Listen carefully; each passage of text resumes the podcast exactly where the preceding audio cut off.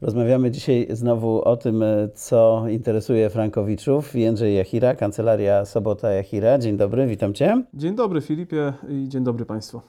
Otóż e, dzisiaj chciałbym, żebyśmy porozmawiali o e, propozycjach rządu, zmianach w prawie i o tym, jak one mogą oddziaływać na sytuację Frankowiczów, sytuację procesową. Mówiliśmy w ostatnim odcinku, że mm, właściwie jakaś taka systemowa propozycja dotycząca rozwiązania tej sprawy raczej chyba się już nie pojawi. No, nasz kraj zawsze jest pełen niespodzianek, ale Wygląda na to, że czas minął. Były takie propozycje prezydenckie, były propozycje polityków, no ale no jakoś nic z tego nie stało się e, prawem. Czy wierzysz w to i czy jest to możliwe, że może zmienić się prawo w jakiś taki sposób niekorzystny właśnie dla Frankowiczów? No, nie chciałbym wykluczać żadnego scenariusza, dlatego że o ile dni bywają czytelne i przewidywalne, o tyle y, noce bywają zaskakujące. Jasne. Ale gdyby nawet doszło do takiej zmiany, to frankowicze, którzy wytoczyli swoje powództwa przeciwko bankom na dotychczasowych przepisach, które w zupełności wystarczają do tego, żeby z bankiem wygrać i odzyskać y, to, co straciliśmy na kredycie we franku, to nawet jeśli wejdą takie przepisy, będziemy stosowali test dnia wytoczenia powództwa. I to jest najbezpieczniejsze rozwiązanie dla e, wszystkich frankowiczów, którzy być może mają jeszcze jakieś obawy ze względu na niestabilną sytuację polityczną i, i często nieplanowane wcześniej i nieogłaszane, niekonsultowane e, wreszcie e, zmiany legislacyjne, to i tak osoby, które wytoczą Czyli swoje jak, jak zaczniesz, to już się trzymamy? Jak zacznę, to trzymamy się tego, co działo się na dzień wytoczenia powództwa. Nawet jakby proces trwał kilka lat, to jesteśmy chronieni. To też politycy lubią używać takiego sformułowania, że tam nie zmienia się zasad w trakcie meczu, czy coś w tym rodzaju.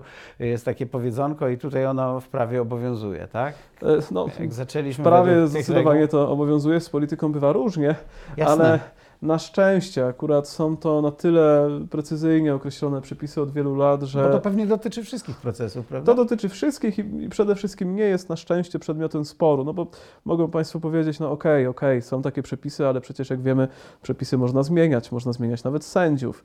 W porządku, ale nie są to przepisy, które stanowią przedmiot jakiejś dyskusji systemowej pomiędzy opcją rządzącą a, a opcją opozycyjną.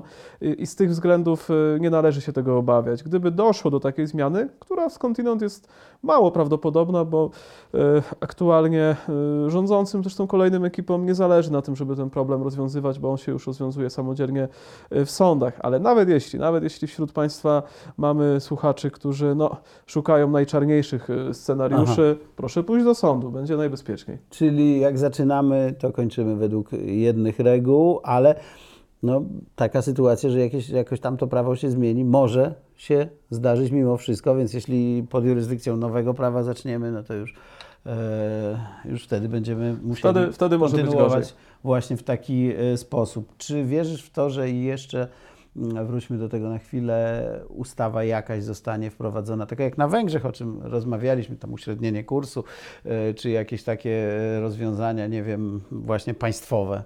Myślę, że z perspektywy tego, o czym zresztą rozmawialiśmy w poprzedniej audycji, czyli kryzysu gospodarczego, naszego wewnętrznego kryzysu, inflacji, mm, niejednoznacznej polityki Rady Polityki Pieniężnej i tak dalej, nie sądzę, żeby ktokolwiek miał czas i chęci, żeby zająć się jeszcze czymś dodatkowo y, tak istotnym i trudnym do zmodyfikowania. Wydaje mi się, że tutaj kompromis co do tych y, przepisów nie budzących jakichś y, społecznych rewolucji jest najlepszym, co może się nam przytrafić. Jest za późno chyba też. Jest za późno. Na to. Tak jak kiedyś wspominałeś, to można było, kiedy Węgrzy załatwili sprawę? W tak 2012 roku, 2011-2012. 10 lat mija, prawda? Mija 10 lat i to to, jest rzeczywiście już y, niemożliwe do pogodzenia. Ale nie ma powodu, żeby się tym przejmować, bo te przepisy, które mamy, tak jak zresztą opowiadaliśmy jeszcze we wcześniejszych audycjach, to są przepisy jasne, klarowne, bazujące na starym porządku prawnym dyrektywy Unii Europejskiej z 1993 roku, który był implementowany. Jest dalej w naszym kodeksie cywilnym. Można zapytać nawet, y, a co jeśli wyjdziemy z Unii? Y, no bo też można powiedzieć, nie będziemy chronieni. Ja takie pytania bardzo często y, otrzymuję od państwa. To nawet wtedy to, co mamy w naszym porządku krajowym, w kodeksie cywilnym, to się nie zmieni. Jeśli wyjdziemy z Unii, to zaręczam, że nikomu nie będzie się chciało, żeby zmieniać przepis, który chroni konsumentów bez względu na poglądy polityczne. Futurologia polityczna może trochę, ale ciekaw jestem, czy w sytuacji, w jakiej, w sytuacji prawnej, mm, rzeczywistości, w jakiej się znaleźliśmy, y, czy to nie spowoduje tego, że banki będą y, naciskały na to, żeby jednak jakąś y, ustawę, jakieś rozwiązanie ogólnopolskie przyjąć, bo, no bo oni nie są w dobrej sytuacji w tej chwili, prawda? Banki nie są w dobrej sytuacji, ale walczą zawsze do samego końca. I rzeczywiście jest tak, że o ile banki nie sądzę, żeby wierzyły jeszcze w jakąś odgórną ustawę, o tyle starają się, żeby poszczególne instytucje państwa inicjowały, zachęcały czy, czy stymulowały y, frankowiczów do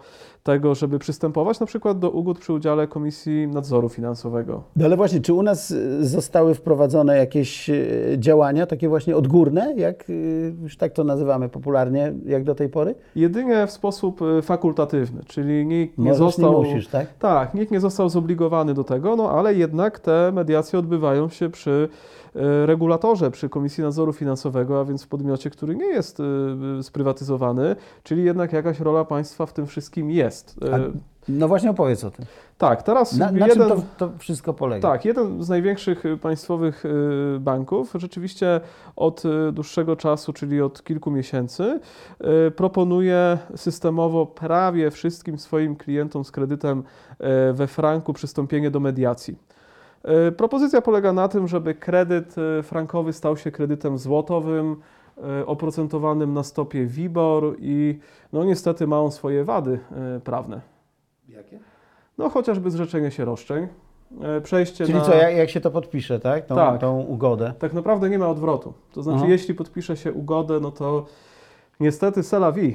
E, Zostajemy już z tym, co mamy, czyli ze stawką WIBOR, stawką, która, pamiętajmy, rośnie wraz z podnoszeniem stóp procentowych. Odczuli to w ostatnim czasie kredytobiorcy w złotówce.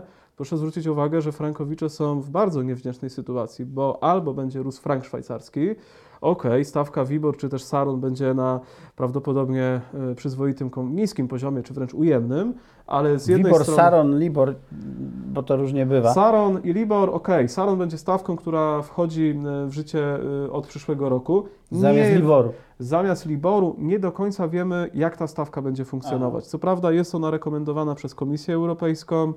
Ma ona być e, jeszcze stabilniejsza niż Libor i na porównywalnym poziomie, ale nie wiemy tego. Przecież frank też miał być na poziomie 2 zł, a e, zawsze. wyszło jak wiemy. I, i dlatego no, ta ugoda jest dalej jakimś takim krążeniem po rozwiązaniach, które są dalej niebezpieczne.